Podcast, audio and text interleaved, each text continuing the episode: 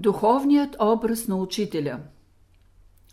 Учителя – обзорна книга. Заветът на учителя. Обичай съвършенния път на истината и живота. Постави доброто за основа на дома си, правдата за мерило, любовта за украса, мъдростта за ограда – истината за светило. Само тогава ще ме познаеш и аз ще ти се изявя. Един ученик описва първата си среща с учителя. Беше летен ден. Светъл мир царуваше над земята. Една малка пътечка между лозята на старинния град Цялата заляна в светлина ме изведе съвсем случайно пред имението, където пребиваваше по това време учителя. Първото чувство, което изпитах, когато видях учителя, беше изненадата, че и друг път съм го виждал, че ми е познат и близък. Това чувство постепенно ме обхвана с сила, раздвижи дълбоки и странни спомени. Създаде се някакво мъчително напрежение в мен да обхвана, да разбера, да овладея всичко това. После, като че се премахна някаква преграда и дълго време задържани води, изведнъж нахлуха с сила. Учителя стоеше пред мен тих и спокоен. Тогава едно блаженно чувство почна да ме изпълва. Една радост на човек който някога, много отдавна, е загубил нещо свято и днес отново го намира. Всички неясни спомени се отдръпнаха настрани. Само светлата радост остана в душата ми. Учителя се усмихна и ми подаде ръка.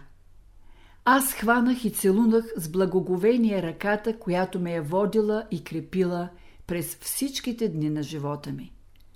Това чувство никога по-късно не ме е напускало през целия ми живот с учителя. След време много неща се проясниха. Очертаха се картини и образи. Много неразбрани неща станаха понятни, ала чувството на блаженство от срещата с моя учител грееше в душата ми като лампада, запалена от невидимата ръка на Бога. При тази първа среща почти нищо не говорихме. Безмълвният говор на душите понякога не се съвместява в словата на една човешка реч. Всякога, когато се опитвах да говоря на учителя, чувствах, че нещо най-важно, най-съществено остава неизказано, неуловимо, неизразимо. Онова, което можем да кажем за него, е винаги съвсем малко и недостатъчно. Наистина, понякога великият, безграничният, приема образа на човек и живее между хората и заедно с тях. Това са щастливи и незабравими дни за човешките души. Учителя имаше среден ръст, благородна осанка, в някои моменти тъй величествена – че изглеждаше по-висок и по-голям от всички околни. Дълги коси, прошарени вече, се спускаха до раменете му. После през годините ние видяхме как тези коси станаха целите сребристи, бели, светещи. Лицето на учителя беше красиво. Той изразяваше спокойна сила, вътрешен мир. Челото право, ясно. Очите леко наведени, носът правилен, скулите широки. Те му придаваха мощ, устойчивост. Брадата хубаво очертана. Общият израз добър, бащински. Погледът му беше дълбок, благ и чист. В него нямаше никакво раздвоение. Очите изразяваха само една мисъл – любов и безкористие. Понякога в този поглед се чувстваше нежността на майката, понякога силата и добрината на бащата. Той имаше сила, власт, можеше да държи злото далеч, успокояваше, насърчаваше, вдъхваше вяра и упование в Бога. В този поглед грееше предвечната мъдрост на Великия. Пред него въпросите се поставяха просто и ясно. Понякога през него строеше слънчевата радост на един възвишен свят, а друг път прозираше скръпта на цялото човечество. В него никога не се забелязваше упрек и осъждане, нямаше никакво насилие. Ала всеки изпитваше желание да му се довери, да разкрие душата си. Когато този поглед срещнеше красотата или доброто, в него светеше детинска радост. Присъствието на хубава светла мисъл се чувстваше у него. Този поглед винаги и съвършенно изразяваше истината. Учителя държеше главата си изправена. Ходеше свободно и леко. Будно съзнание проличаваше във всяко негово движение. Една хармонична естественост имаше в цялата му фигура. Тя придаваше красота и искреност на всяка негова постъпка. Естествеността дава условия за проява на любовта. Учителя имаше мек, приятен, нисък глас. Той говореше обикновено тихо, без никакви риторични ефекти, ала макар и тих, гласът му проникваше далеч. Той говореше с спокойни, плавни, хармонични движения, изразителни и ясни, както неговото слово. Учителя пееше хубаво и вдъхновено. Той имаше приятен, дълбок глас. Често пееше песните, които ни предаваше. Показваше ни как трябва да се изпълняват или ги свирише на цигулка. И най-простите упражнения той предаваше така изразително, с такова преживяване, че те се изпълваха със съдържание и смисъл. У него всяко движение беше музика, всяка мисъл, всяко чувство, всяка постъпка. Живота му беше музика, ритъм, мелодия и хармония. Той посещаваше концертите на големите майстори и слушаше с внимание, съсредоточено и вдълбочено. Неговите преценки бяха съвършенни. Музиката беше красивия свят, в който той живееше. Съзвучие между мисъл, чувство и постъпка. Тя създаваше тази атмосфера на хармония и светлина около него – която се чувстваше от всички. Тази вътрешна музикалност той изразяваше понякога в песни, които създаваше естествено, свободно, непосредствено. Те се пораждаха у него в момента, като израз на онази музика, която носеше в душата си. Така той създаде повечето от песните и упражненията пред нас, а понякога и заедно с нас. Учителя беше за естествения живот без никаква ексцентричност. С хората си обхождаше естествено и просто. Той беше учтив, внимателен, търпелив към всички. Обличаше се винаги чисто, спретнато, красиво. Обичаше свободната, широка дреха. Предпочиташе светлите цветове. Той казва – не дрехата, но лицето трябва да изпъква. И не лицето, а душата.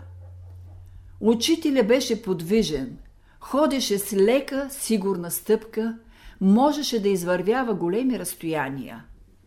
Понякога се движеше толкова бързо, че едва можехме да го следваме. Той обичаше чистите, високи места в планините. Издирваше ги и ги посещаваше често. За тях казваше Свещени неща е поставила там природата. учителя се хранеше скромно. Не обичаше пишните трапези. Плодовете бяха любимата му храна. Радваше се на едрите, правилни и хубави плодове.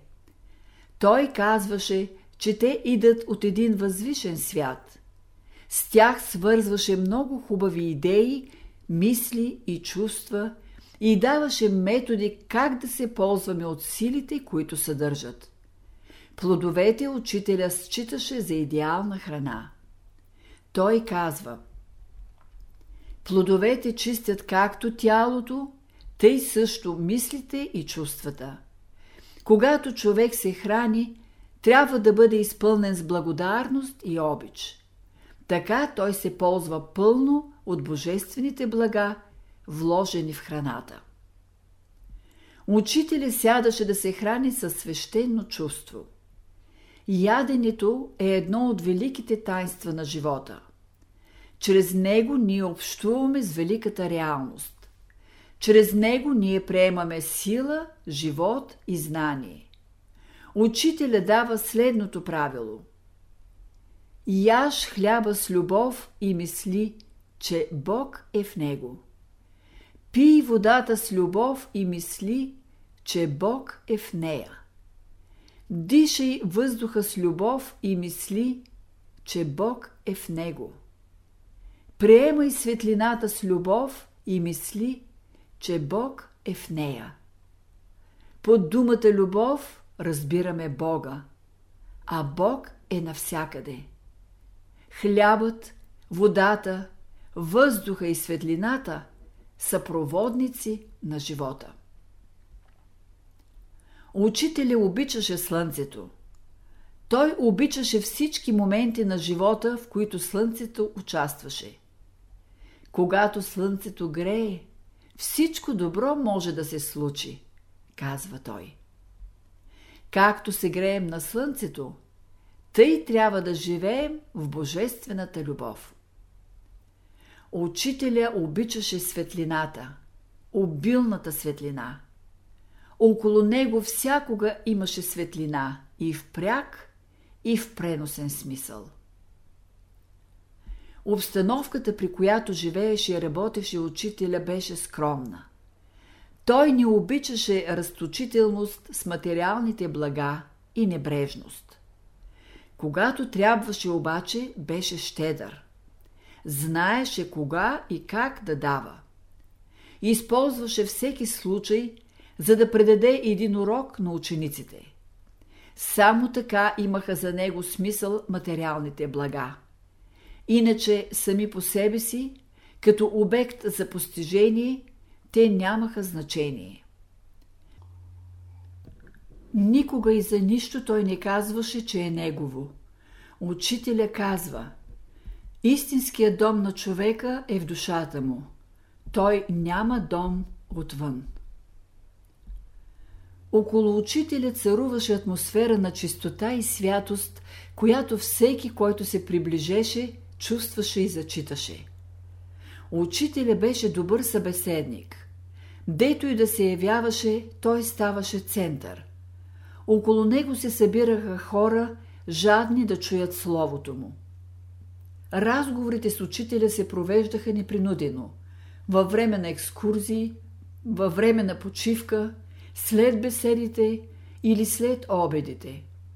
Тогава задаваха на учителя въпроси, възникнали спонтанно. В тях се засягаше живота от всичките му страни. Ала основният мотив беше пътят на човешката душа към Бога. Тук беше необходимо знание, светлина, за да се излезе от джунглите на стария живот, да се разсеят вековните заблуждения, да се хвърли светлина напред в бъдещето, към което всеки се стремеше. Учителя биваше повече радостен и весел.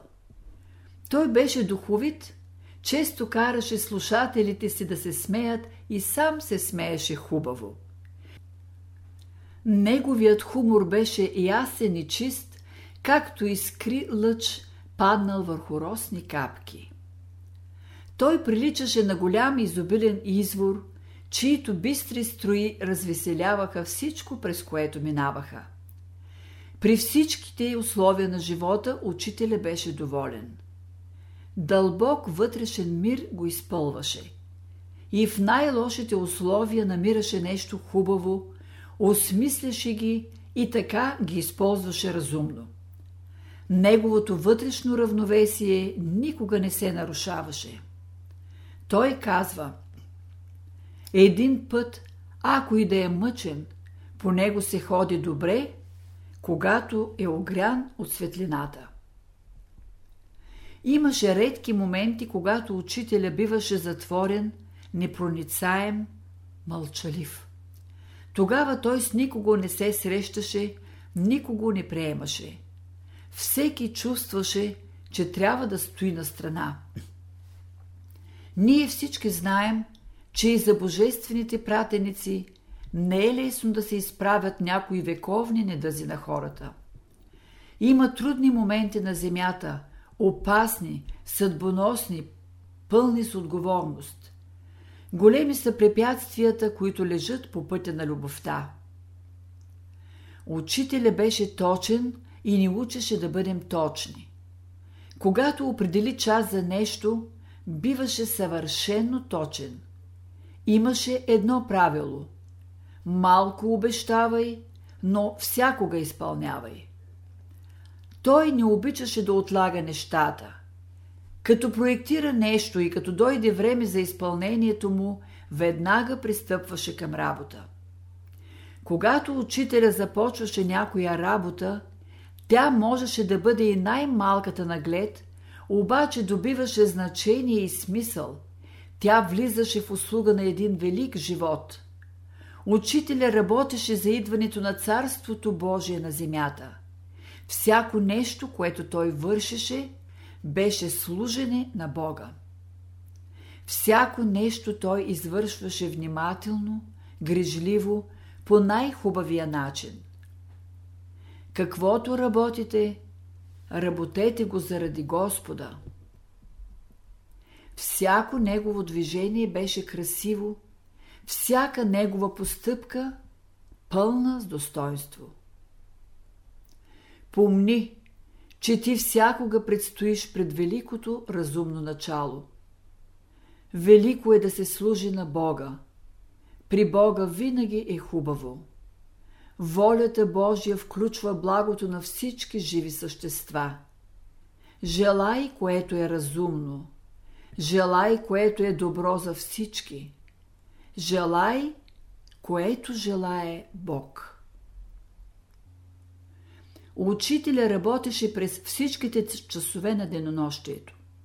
Той използваше за работа и часовете, когато шумът на обикновения живот затихваше, тихите нощни или ранните утренни часове. През тях често се виждаше стаята му да свети. Учителя почиваше малко, работеше много. Той казва – човек разрешава най-мъчните въпроси в абсолютна тишина, когато всички спят, а само Бог е буден. Работата, която той извърши, е колосална по своя обем и значение. Той беше неуморим работник, строг към работата си и същевременно любещ. Най-голямото благо, което човек има от Бога, е животът. И най-голямата благодарност на човека заради живота е работата.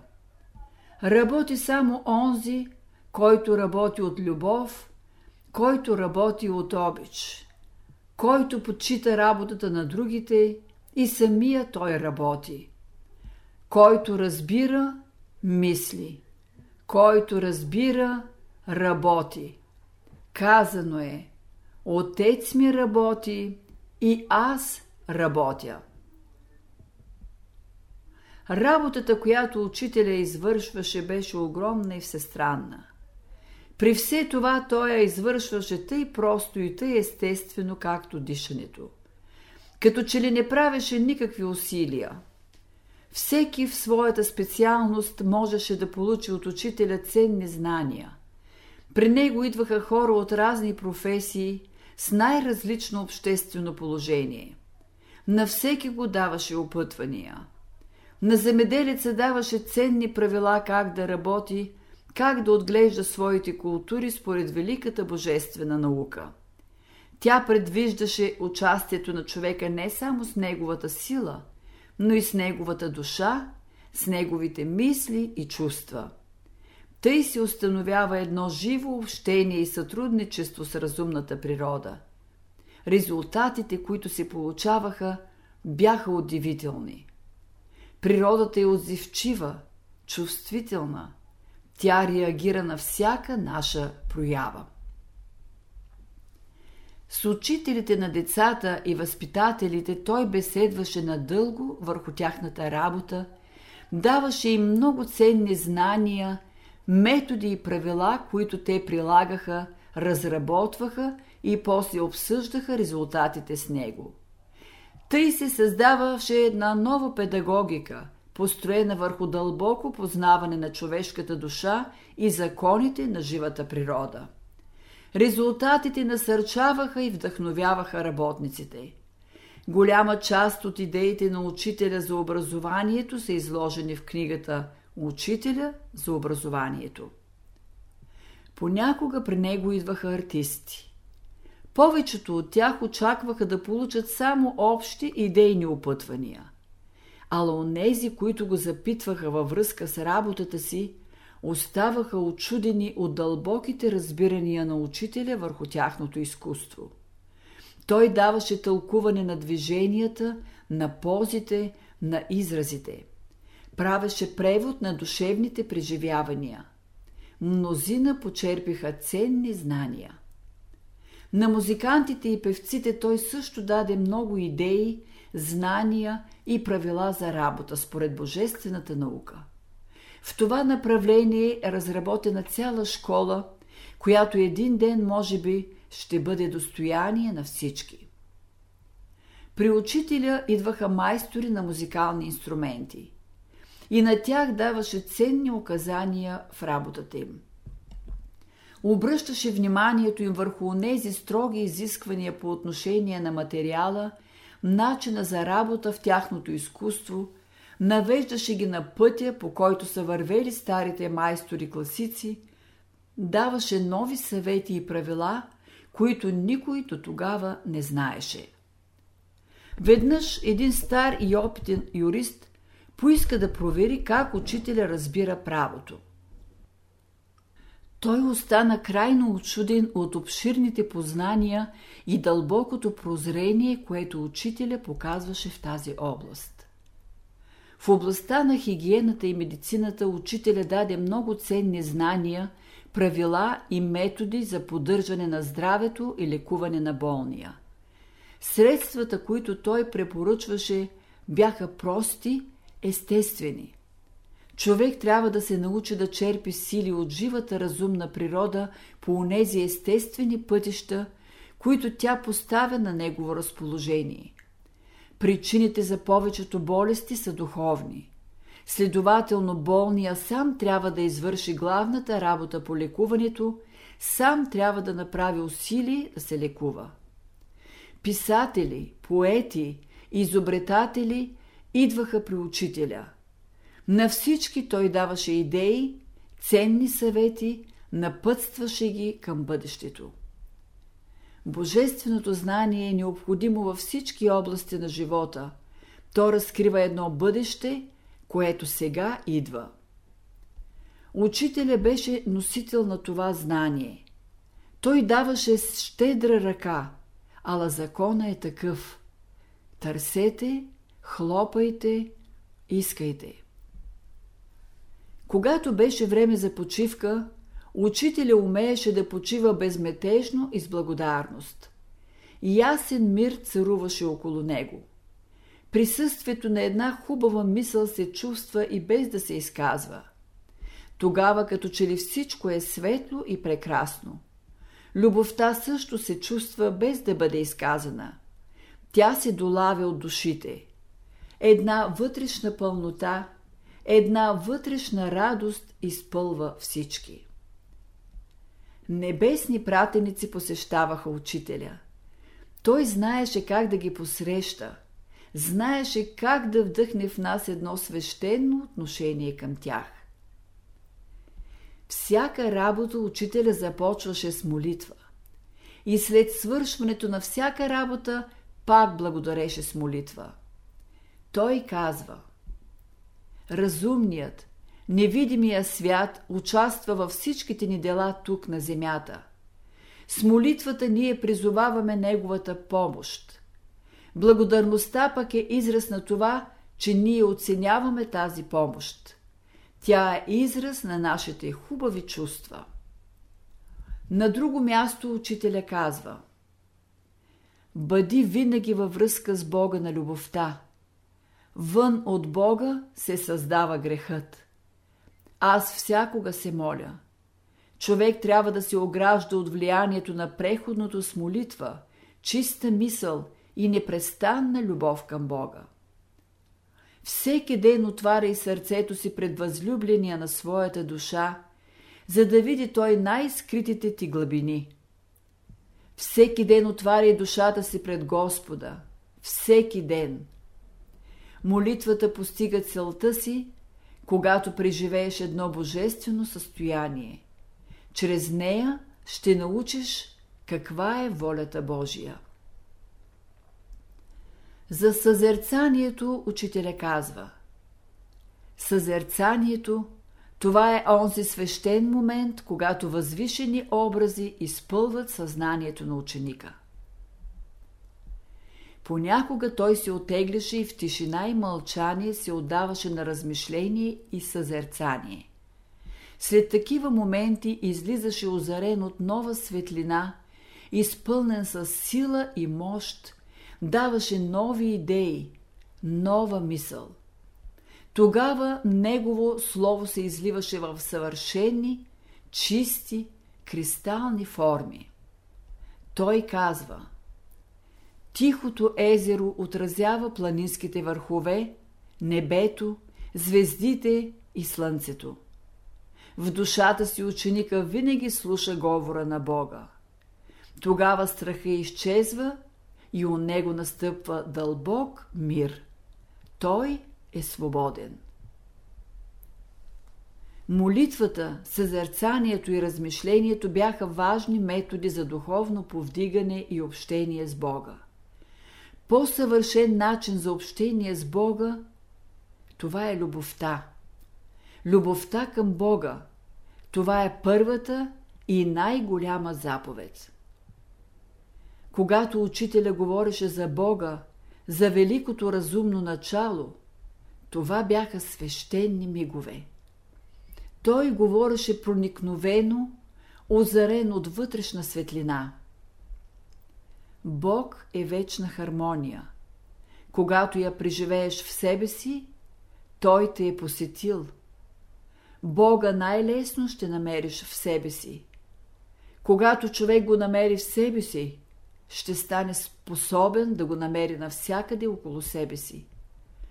Докато намираме Бога в себе си, нашият живот е пълен, радостен, има смисъл. Извън Бога има само нещастия и страдания. Само в Бога е нашият живот. Има едно свещено място в душата, което никой не може да прекрачи. То е предназначено само за Бога. Своята мисия като божествен пратеник той очертава така. Учителя слиза, за да изяви любовта. Това не е външен процес. През него минават чистите струи на любовта към всичко живо. И в какво се изразява любовта на учителя – той иска да приближи душите към светлината и радостта, в които живее. На друго място казва Някой пита кой съм аз. Аз съм пратен от Божествения свят да изявя любовта, да внеса в живота нейната сила, нейната мощ. Всеки, който проповядва Божественото учение, е неуязвим – Божественото учение е неделимо. То е било в миналото, е сега, ще бъде утре.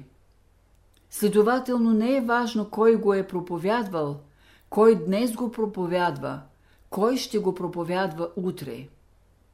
Божия дух е един и същ във всички времена и епохи. Следователно никоя сила в света не е в състояние да го победи. За мисията на Божественото Слово той казва Онова, което аз говорих 40 години, то вече изпълни света. От него той не може да се освободи. То не е мое. То е божествено. Един ден хората отвътре ще го приемат.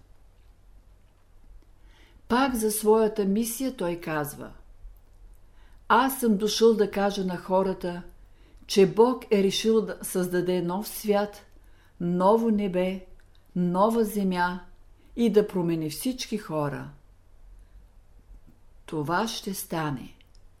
Това, което говоря, е божествено. Моята проповед ще я чуят всички. Не могат да не я чуят, понеже Бог е, който говори в света, а Той е навсякъде. Слънцето как проповядва? Чувате ли гласа му? Моята проповед е като слънцето. Няма да остане нито един, който да не я чуе. Не това, което се говори, но има нещо, което остава неизказано. То влиза във всички хора. То е божествено. Това божествено начало всички ще го почувстват и всички ще заживеят добре. Светът е направен от Бога и този свят ще стане такъв, какъвто Бог го изисква. Когато учителя дойде, той е връзка между небето и земята. Само небесната мъдрост разрешава земните противоречия. Само небесната сила ликува недъзите на земния живот. Само божествената любов превръща силите, които са служили на злото, в служители на доброто. Това е висша магия, която учителя владееше като божествен пратеник в съвършенство. Във всички негови беседи, лекции и разговори тази велика опитност е предадена в пълнота. Има една свещена, мистична песен, която учителя ни е дал. Запали се огънят на огнището. Това е свещеният огън, който гори с пламъка на безсмъртието. Всички велики, безсмъртни души, които излизат от Бога, носят този свещен огън в себе си и където отидат в необятната вселена, те работят с него. Учителя носеше свещения огън в душата си. Този огън привличаше всички души и те бяха готови във всичко да му услужват. Съхранявайте божествения пламък във вас като най-ценното в човешкия дух. Всеки чувстваше едно нещо. В присъствието на учителя той ставаше по-добър.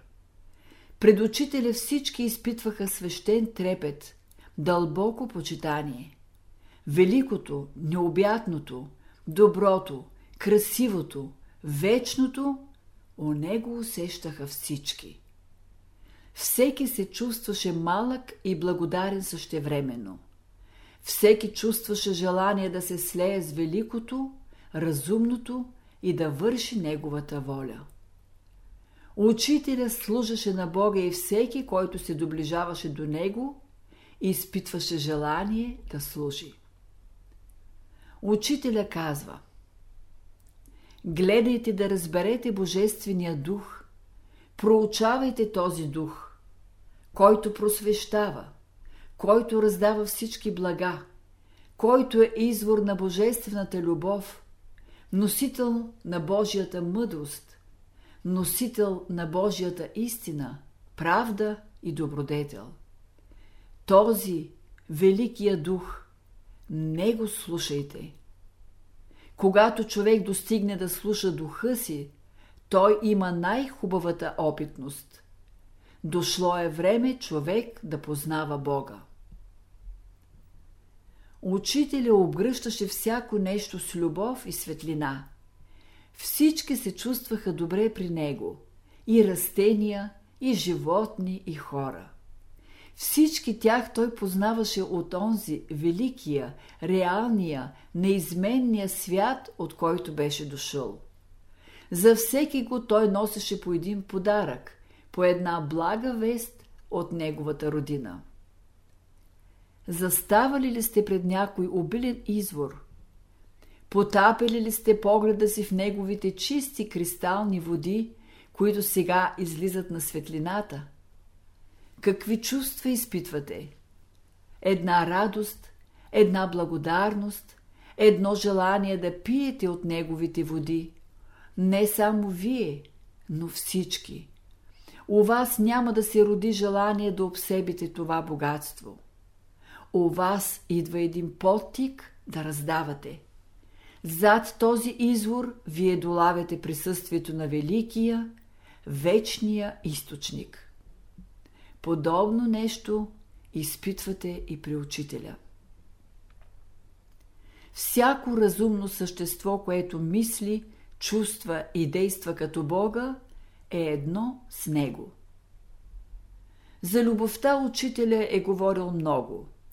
В своите беседи и лекции най-много е говорил за нея. Въпреки това той казва – до сега съм ви говорил само за даровете на любовта. Това, което съм ви говорил до сега, е само предисловие. За любовта още не съм ви говорил.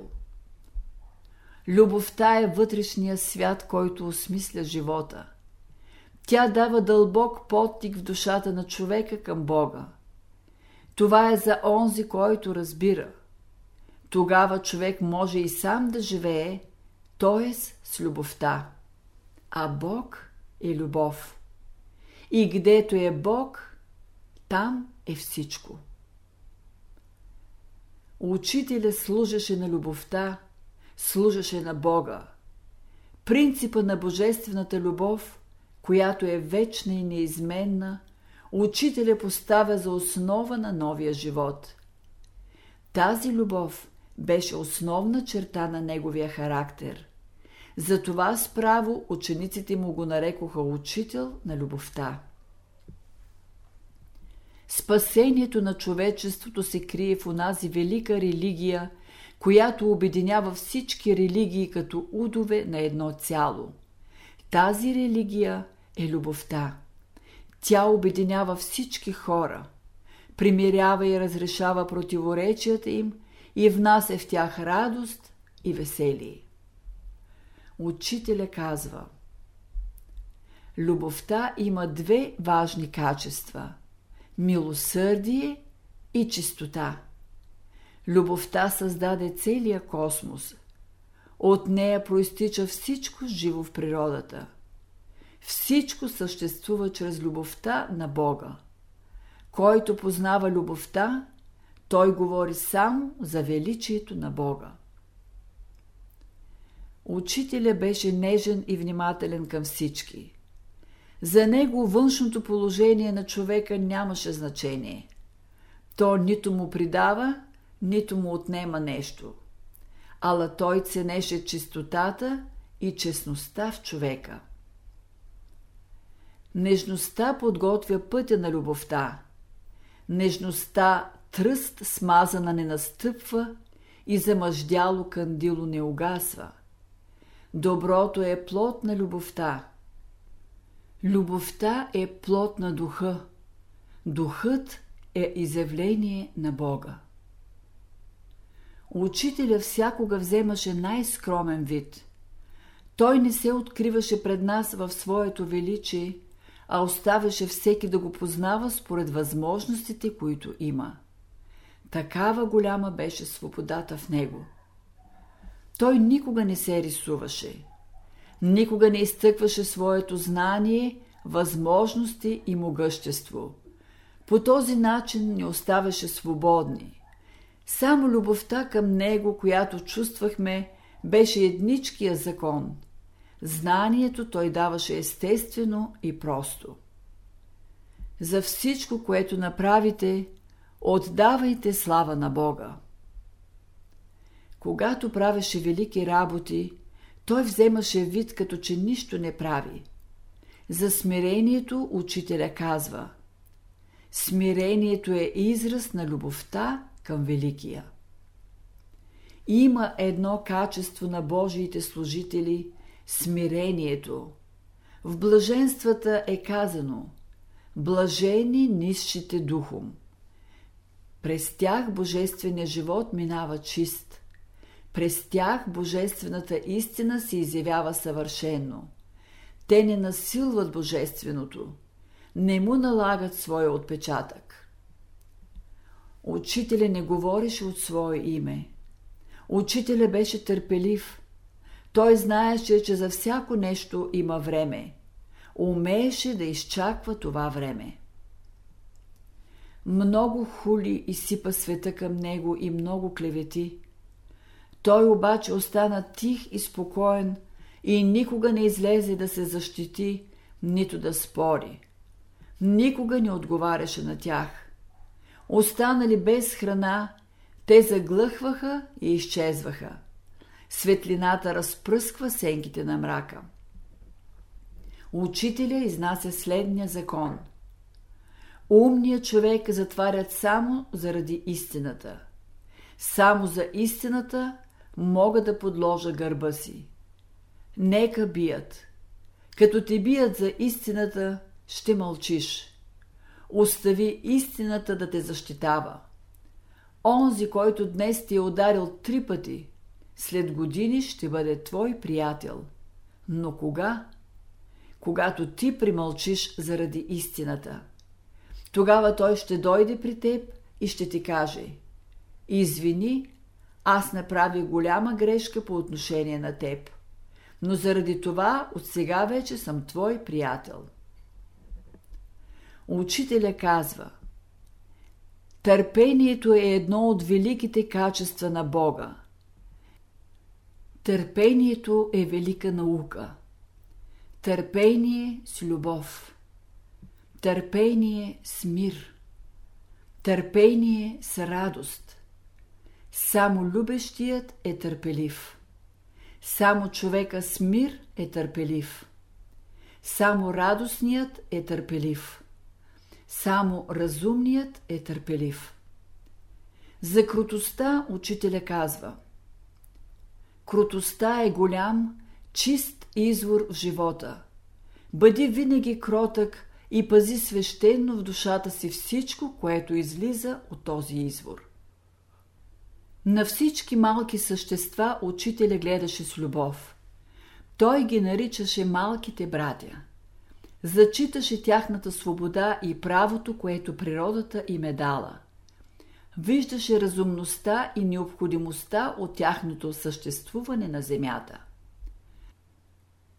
Той често ни обръщаше вниманието върху най-малките, незабележими същества, като ги осветляваше със своята светлина и ние виждахме техните нужди, техните подвизи, борби, тяхното значение за целокупния живот.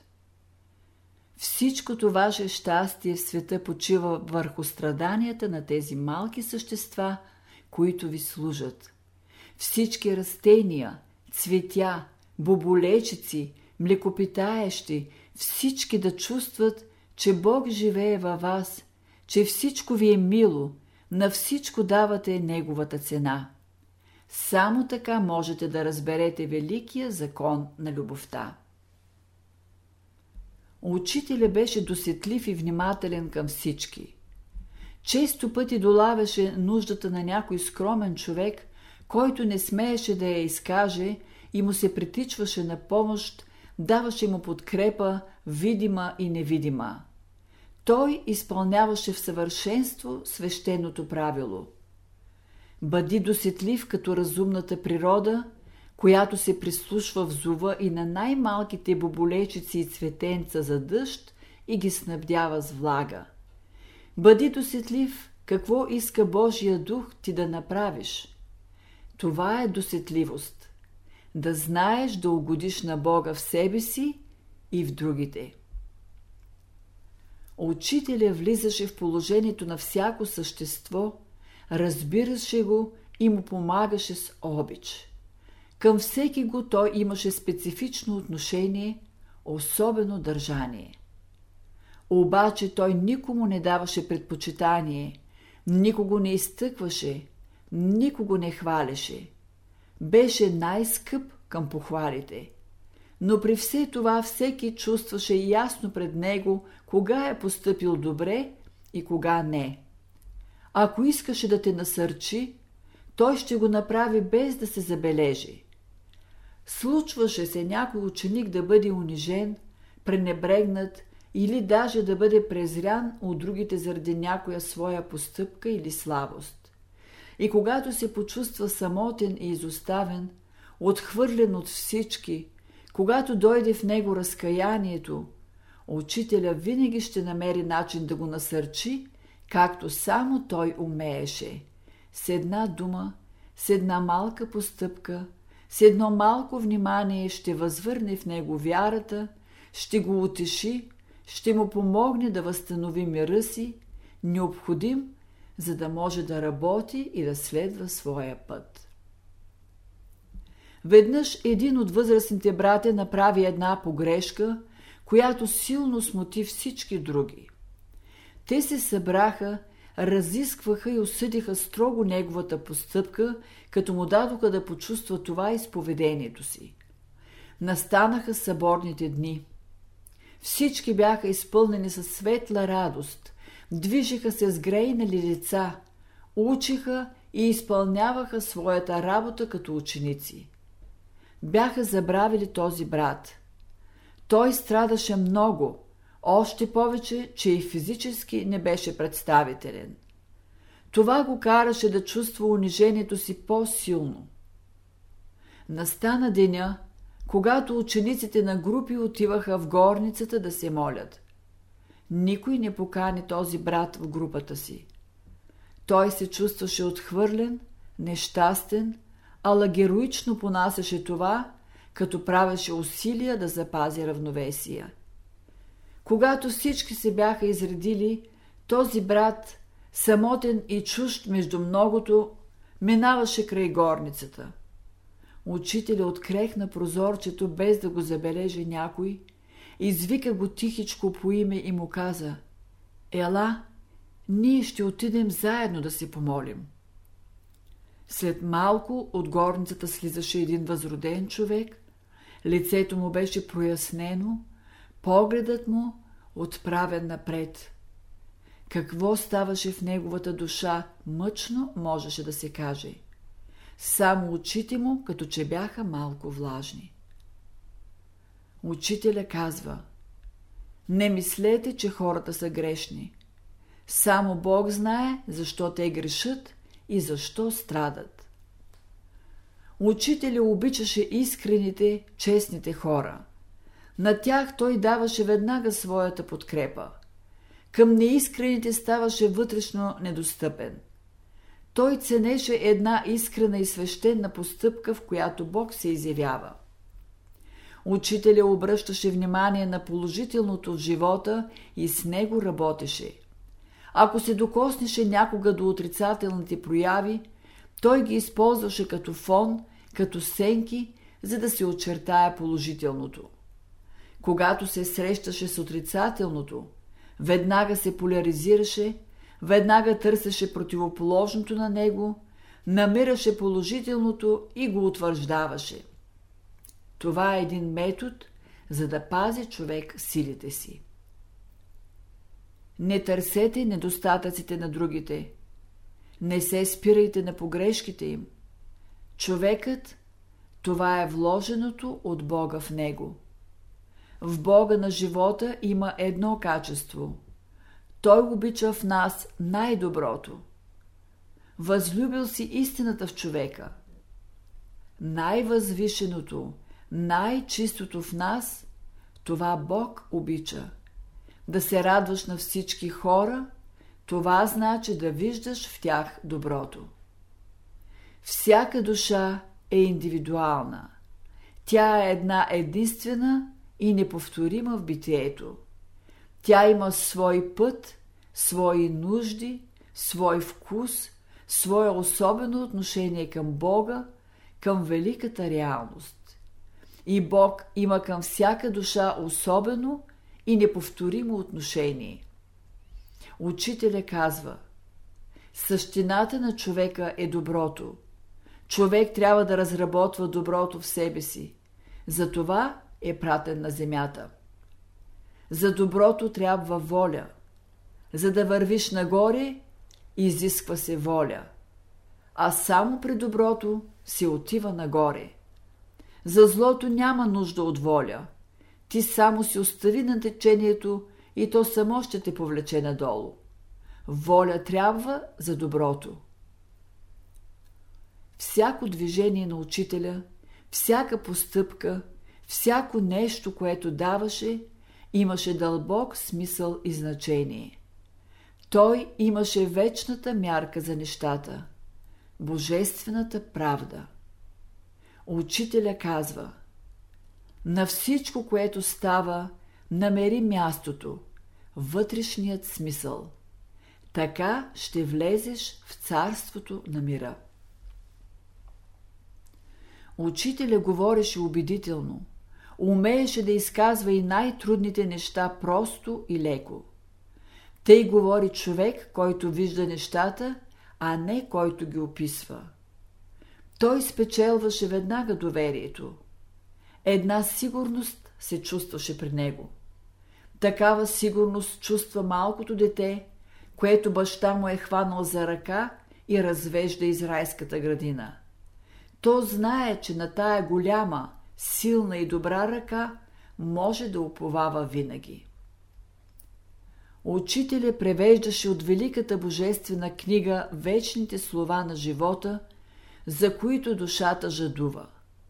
Понякога той дълго време и грижливо търсеше подходящата дума за някое понятие и се случваше да възкреси, да извика към живот някоя забравена, загубена хубава дума.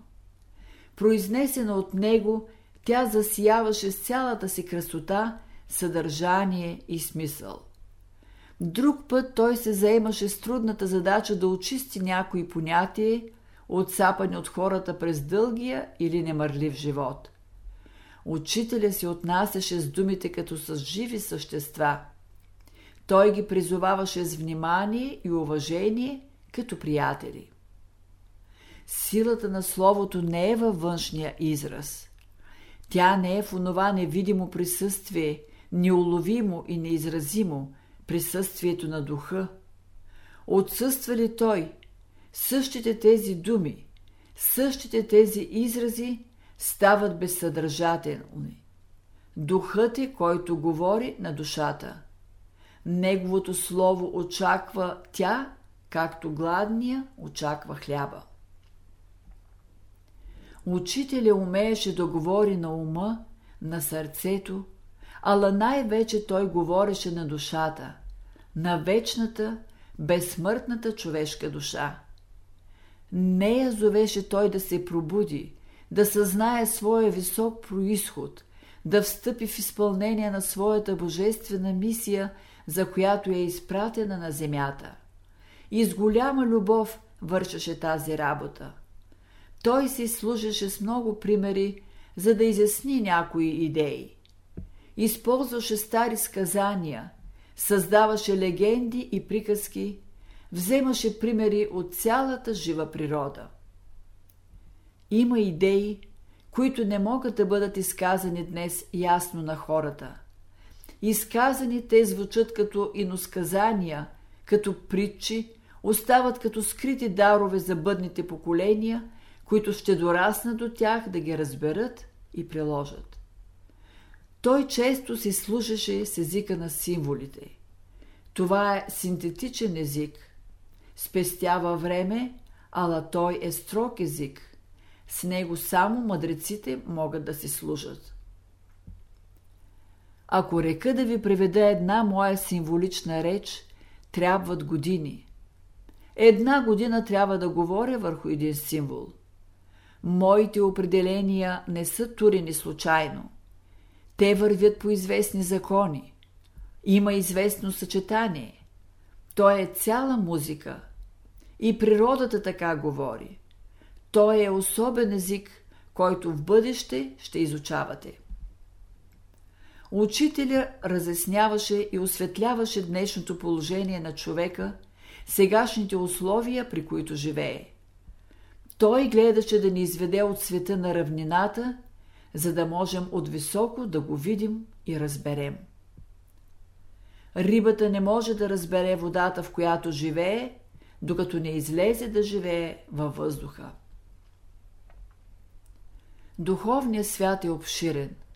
Физическият свят, света, който познаваме с нашите сетива, е само една безкрайно малка област от него. Необятни са областите на духовния свят. Във всички тях живота се изявява в необозримо разнообразие. Светът на душата е вътрешният, духовният свят. Има едно съответствие между духовния и физическия свят. Както се устройва вътрешния свят, тъй се устройва и външния. Това е един непреривен, вечен процес. В света на душата стават смени, аналогични на тези, които стават във външния. И във вътрешния свят има светлина и тъмнина, ден и нощ, лято и зима. Когато душата е обхваната от съмнение и страх, когато се лута в безпътица, тогава е нощ. Тук времето се определя и измерва от резултатите. Един завършен процес определя края на едно време. Тук 12-тия час идва, когато един процес е вече завършен.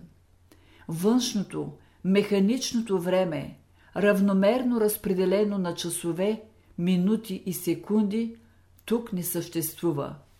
Нито календарното разпределение на дни, месеци и години. В света на душата близо и далеч са съвсем други понятия. Те не се измерват с метър. Животът определя всичко. Действието на принципите, законите и силите определя времето и пространството. Тук може да бъде пълен мрак, когато навън грее ярко слънце. Да бъде студена зима, когато навън е лято и обратното. Учителя казва Вие трябва да разбирате вътрешния език на природата. Великата сила, която прави хората разумни, иде отвътре.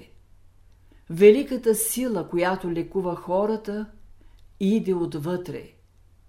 Любовта, която повдига човека, и тя иде отвътре. Отвън съществуват само условия, поводи. Вътрешният свят е реалният, истинският, действителният свят. Изгревът на Слънцето е величествено явление във вътрешния свят, в света на душата. Това е цяла епоха – Пробуждането на душата е зазоряване. Един вътрешен прилив на светлина, знание, сила и живот. Виделината се проявява. Разумни, напреднали същества участват в това явление. Те го създават със своята мисъл. Душата се пробужда за един нов живот. Божественото слънце изгрява – това е тържествен момент на живота. Когато знанието иде, то иде с сила и мощ. Настава ден, настава време за учение и работа. Идването на учителя на земята съответства на това зазоряване в духовния свят. Той е слънцето. Животът, знанието, силата, които носи, са лъчите на изгряващото слънце, което разпръсква мрака, стопля земята, създава условия на всичко живо да расте, да се развива, да учи. Когато говорим за културата на онзи свят, ние подразбираме всички разумни същества, които са завършили своето развитие преди милиони години още и днес направляват целия космос – някои от тези същества направляват Слънчевата система, други – живота на някои планети, трети направляват отделните народи, четвърти направляват водите, пети – растенията в света и така нататък.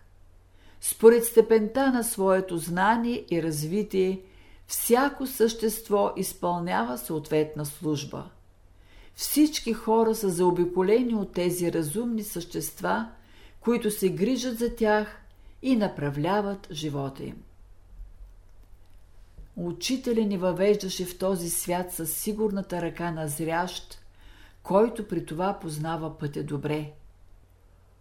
Той ни насочваше да работим върху себе си, върху нашия ум, сърце и воля, даваше ни естествени и прости методи, за да се справим с мъчнотиите и да навлезем в новите области на живота. Понякога той ни извеждаше на планината. Горе, във великото мълчание, в свещената тишина се долавя тихия глас на вечния. Понякога учителя разкриваше перспективите на бъдещата наука. Ще дойде време, когато учените хора ще проповядват нови учения, нови теории. Те ще бъдат на новата, положителна, божествена наука.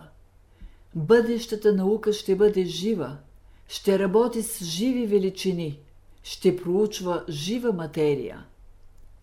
За учените той казва Учените хора представляват планински върхове от различни височини. От тези върхове слиза божествената енергия. Учителя не пренебрегваше физическия живот.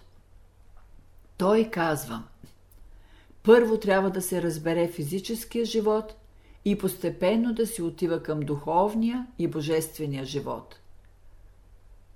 Физическият свят е място за учение, а не за забава. Учението прави живота пълен, красив и радостен. Учението дава съдържание на живота. Служенето на Бога осмисля живота. Човек само минава през физическия свят. Той не се спира там. На земята всичко е преходно. Ученика ще се служи с буквара и плочата, докато завърши първо отделение и после ще мине напред, а тях ще остави на другите. Няма защо да носи със себе си буквара и плочата в университета. В физическия свят е складирана енергията на светлината в растенията и плодовете. Хигиената на физическия живот започва с правилното хранене. Учителя казва Яденето е предговор на физическия живот. Музиката е предговор на духовния живот. Молитвата е предговор на божествения живот. Учителя удохотворяваше всяко нещо, до което се докоснеше. В своите беседи той често вземаше за пример някое растение, някой плод, някой извор или някое животно. От този момент те се изпълваха със съдържание и смисъл, като че сега за пръв път ги виждахме. Те влизаха в нашата школа и бяха предметно учение за нас. Той влагаше в тях идеи, извикваше добри мисли и чувства. Така внасяше в нас онези сили, необходими за нашето растение. Учителя благославяше, насърчаваше, даваше подтик на всичко живо да расте и да се развива. Хора, животни, растения, всички в неговото присъствие се чувстваха добре. Така той ни водеше от физическото към духовното. Когато учителя възлюбеше нещо, всички го обикваха. Той изглеждаше ново, като че сега са го открили за първи път. Учителя владееше божественото изкуство да говори на душата, да я докосва със словото си. Той казва В света има разумни души, които искат да се повдигнат, да живеят съзнателно. За тях слизат на земята великите учители. На тях помагат всички любещи и светищи души, които работят в света. Учителя знаеше на кого говори. Когато говореше на някого, той не се обръщаше към тялото му. Той се обръщаше към душата му и на нея говореше. Това въздейства дълбоко върху човека и събужда неговите вътрешни сили. И ако някога учителя произнесеше името ти, като че за пръв път го чуваш, така ново прозвучава то за самия теб и така радостно ти става, като че си намерил отдавна загубен приятел. Едва ли имаше въпрос, който вълнува човешката душа и който учителя да не е засегнал, на който да не е дал отговор. Изключително събитие е да бъдат осветлени, разгледани всички човешки прояви в светлината на божествената мъдрост и любов. Може ли човек да възстанови първоначалната чистота на своя стремеж? Може ли човек да възвърне първоначалната си детинска вяра? Може ли да отправи погледа си към Бога с чистосърдечието на дете? Може ли обесърчението да се замени с надежда, отчаянието с вяра? Може ли болестта да се замени с здраве? Може. Това са безброй чудеса, извършени от учителя в тишина. Скромно, незабелязано, без блясък и външен показ. Учителя предвиждаше нещата отдалеч. Той много страдаше, като гледаше своенравието и непослушанието на хората, упорството им в нарушението на великите божествени закони. Ясно виждаше последиците от това и всякога предупреждаваше. Той живя в една от най-бурните и неспокойни епохи. Епоха на големи международни катаклизми, епоха на големи страдания, ала и в тях той виждаше светлото бъдеще. Човечеството само в една фаза на своето развитие минава през областта на страданията. Те каляват нервната система, за да издържи тя новата светлина, която иде. Учителя разбираше значението на най-малките прояви, които ставаха в околната среда – в хората около него бяха представени силите, които действат в цялото човечество. Как се срещат тези сили, как се взаимодействат, как реагират на Божественото, всичко това той наблюдаваше. И най-малките прояви имаха за него голямо значение. За него нямаше маловажни неща. Той наблюдаваше облаците, промените на времето, ветровете, температурата, растенията, животните. Между всички явления в природата съществува тясна връзка. Всеки човек, който може да разгадае проявата на тези явления, ще може да разгадае и пътя на своя живот. Той загатваше закони, които надхвърлят постиженията на обикновения ум, който опипва нещата – виждаше зависимост и връзка между явления, които външно, по-видимо му нямат такава. Ала неговите думи винаги се оправдаваха. Цялата природа му говореше.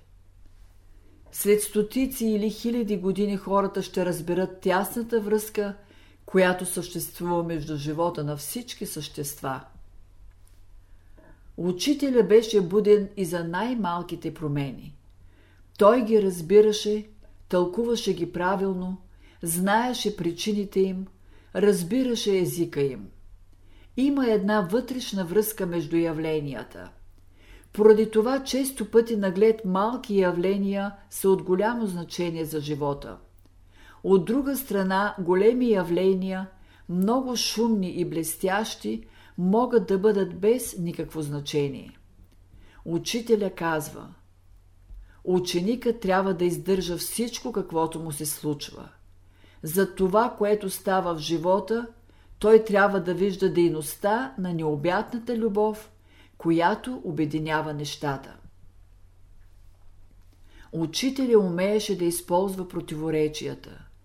Умееше да ги хармонизира, да използва силите им за добро. Той предвиждаше онова, което имаше да стане и вземаше мерки на време. В такива случаи той действаше бързо и решително. Нямаше време за обяснения. Веднъж Фрила нареди да се дигне лагерът и да слизаме веднага. Всичко се извърши с най-голямата възможна бързина. Само няколко часа след това се разрази голяма буря и такъв проливен дъжд, че реките излязоха от леглата си и едва не ни отнесоха с колите. В такива случаи трябва само да се действа. Учителя ни учеше да виждаме във всичко, което става около нас, любещата ръка на Бога. Учителя беше отличен педагог. Никога не даваше нещо преждевременно. Подготвяше грижливо условията, преди да внесе една нова мисъл, една нова идея. Той подготвяше условията, както градинарят обработва земята грижливо, преди да посее семенцата. Отглеждаше мислите и чувствата в божествената градина на душата, като гледаше да има необходимата светлина, топлина и влага. Той знаеше кой от какво има нужда и според това му и даваше всяко нещо. Учениците чувстваха благотворната работа на учителя и чрез нея, подкрепата на цялото небе. Това ги изпълваше с благодарност и благоговение. Има закони на физическия свят. Нарушаването им създава нещастия. Всички същества от този свят трябва да ги спазват. Има закони на духовния свят. Тяхното нарушаване води към страдание. Те трябва да се изучават и спазват. В своите беседи, лекции и разговори учителя дава много знания за тях. Той казва – Законите, които действат в природата, са израз на една висша разумност. Учителя често говореше за онзи свят. Човек трябва да се приготви съзнателно да замине от този свят. Онзи свят, това е училище, грето той ще продължи да се учи. Този свят и онзи свят са един свят. Учителя имаше едно свещено правило. Никога не коригирай Божественото. То е абсолютно. При Божественото няма друго мнение. Всеки, който мисли, че може да измени законите на природата, ще се намери в положението на един откъснат лист, който ще увехне и на мястото му ще се яви друг, по-достоен. Това, което учителя говореше на учениците, за него беше живот. Сила и живот нарече той Словото си, защото всичко, което говореше, идваше от дълбок вътрешен опит. Всеки, който го познаваше, чувстваше това. На това се дължеше неотразимото обаяние и обич, които изпитваха всички към него. Словото и животът на учителя се допълваха в едно цяло. Животът му беше приложение на онова, което учеше. Нагледен пример за нас. Така той ни показваше как да се справяме с всички мъчноти. Спрямо страданията не бъди пасивен.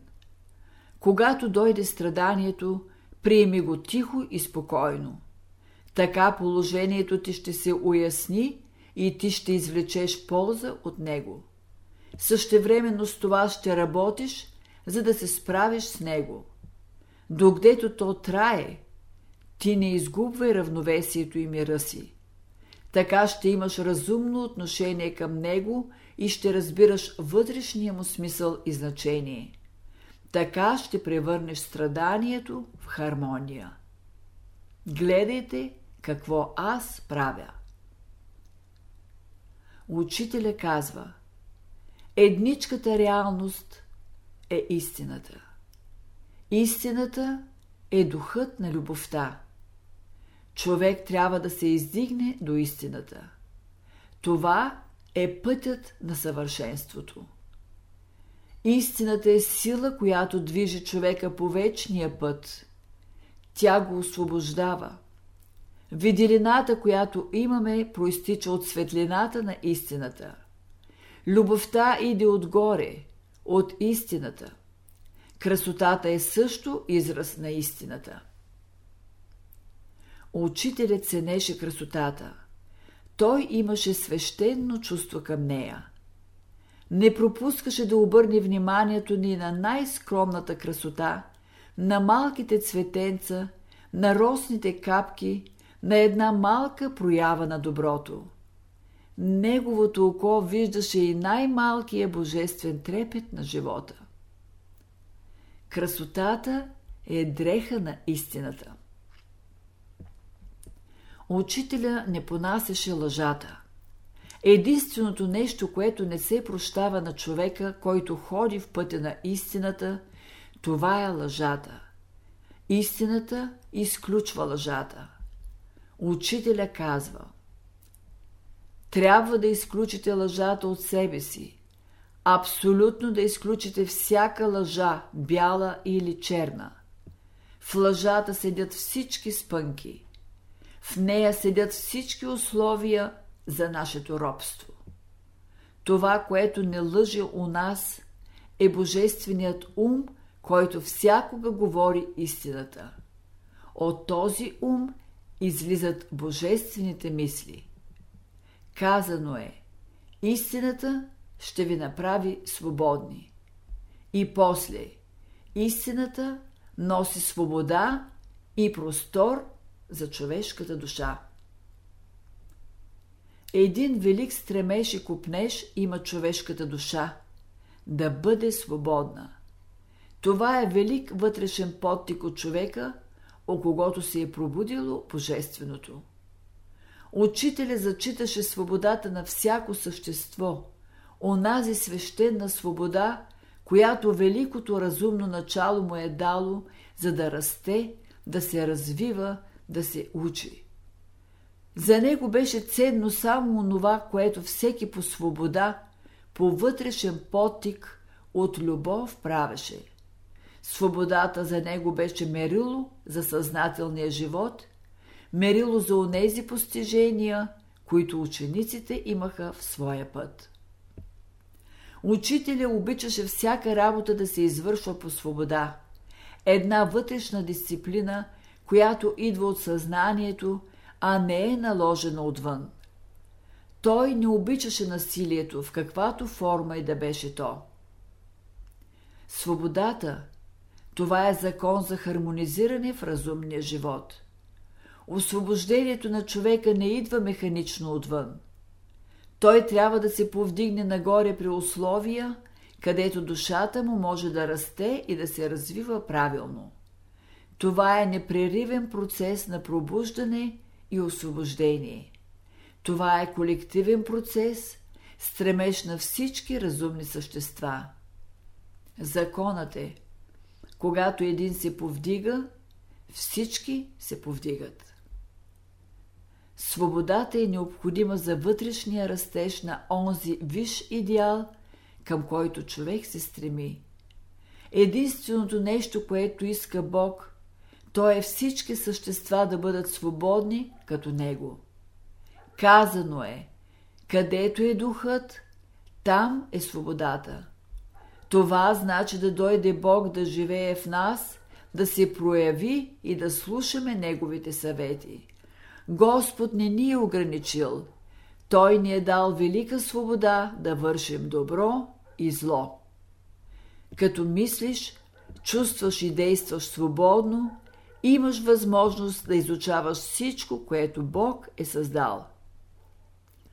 Никога никой от нас не знае учителя да е изисквал нещо от него или да го е принудил да направи нещо. Всяко нещо, направено с любов, носи благословение за околните и за този, който го прави. В живота на учителя се чувстваше космичен ритъм. Някакво велико, светло, радостно бъдеще проникваше във всичко, което учителя вършеше и говореше. Онова многоочаквано бъдеще, за което душите жадуват от незапомнени времена и са го въплатили в идеята на Спасителя, на Месия, който иде. Всеки, който се приближаваше до учителя, чувстваше доколко може да се приближи. Една свещена дистанция, едно свещено пространство имаше, което никой не си позволяваше да преодолее. Един вътрешен закон определяше това разстояние за всеки. И макар заобиколен винаги от нас, учителя беше самотен.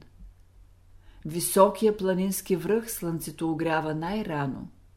Долините сияят, когато той приема благословението на светлината. Той бодърства, когато другите още спят. Той е буден и чува гласа на вечния. Благата Божия той приема и изпраща в долините, където житното зърно расте и плодовете зреят. Високият планински връх е самотен, огрян от лъчите на изгряващото слънце. Веднъж ние седяхме с учителя горе на Ел Шадай. Беше един от онези слънчеви, топли дни на ранното лято, когато небето се спускаше до земята. Светлината и топлината дълбоко проникваха всичко. Един блажен трепет смекчаваше очертанията на предметите. Земята беше изгубила своята плътност и неподвижност. Учителя беше седнал на любимото си място до скалата и притворил очи, се вслушваше в светлото мълчание. Разговорът беше затихнал. Всеки жадуваше за словото на учителя и се оставяше то да действа върху него, както слънчевите лъчи. Неочаквано някой каза «Учителю, изпейте ни нещо, което не сте пели досега». Дълбоко мълчание се възцари. Никой не беше отправил такава молба към учителя. Като поседя малко в дълбочен в себе си, учителя взе цигулката и като докосваше леко с пръсти струните, изпя песента на странника. Никой не беше чувал до тогава и никой не я чу след това. Всички са затаен дъх и слушаха песента, пленени от чудната и красота, с един оттенък на тъга в нея. Странна песен, неочаквана. Тя беше молитва. Тя раздвижи в душите на всички чувства, които не бяха трепвали до тогава. Мелодията никой не запомни, ала думите записахме. Странник съм на този свят. Никого не познавам, освен Тебе. Ти, Господи, Боже мой, си създал всичко за мене. Аз възнасям своята благодарност към Тебе. На Тебе, Господи, възложих своето упование. Да възлезе молбата ми към Теб.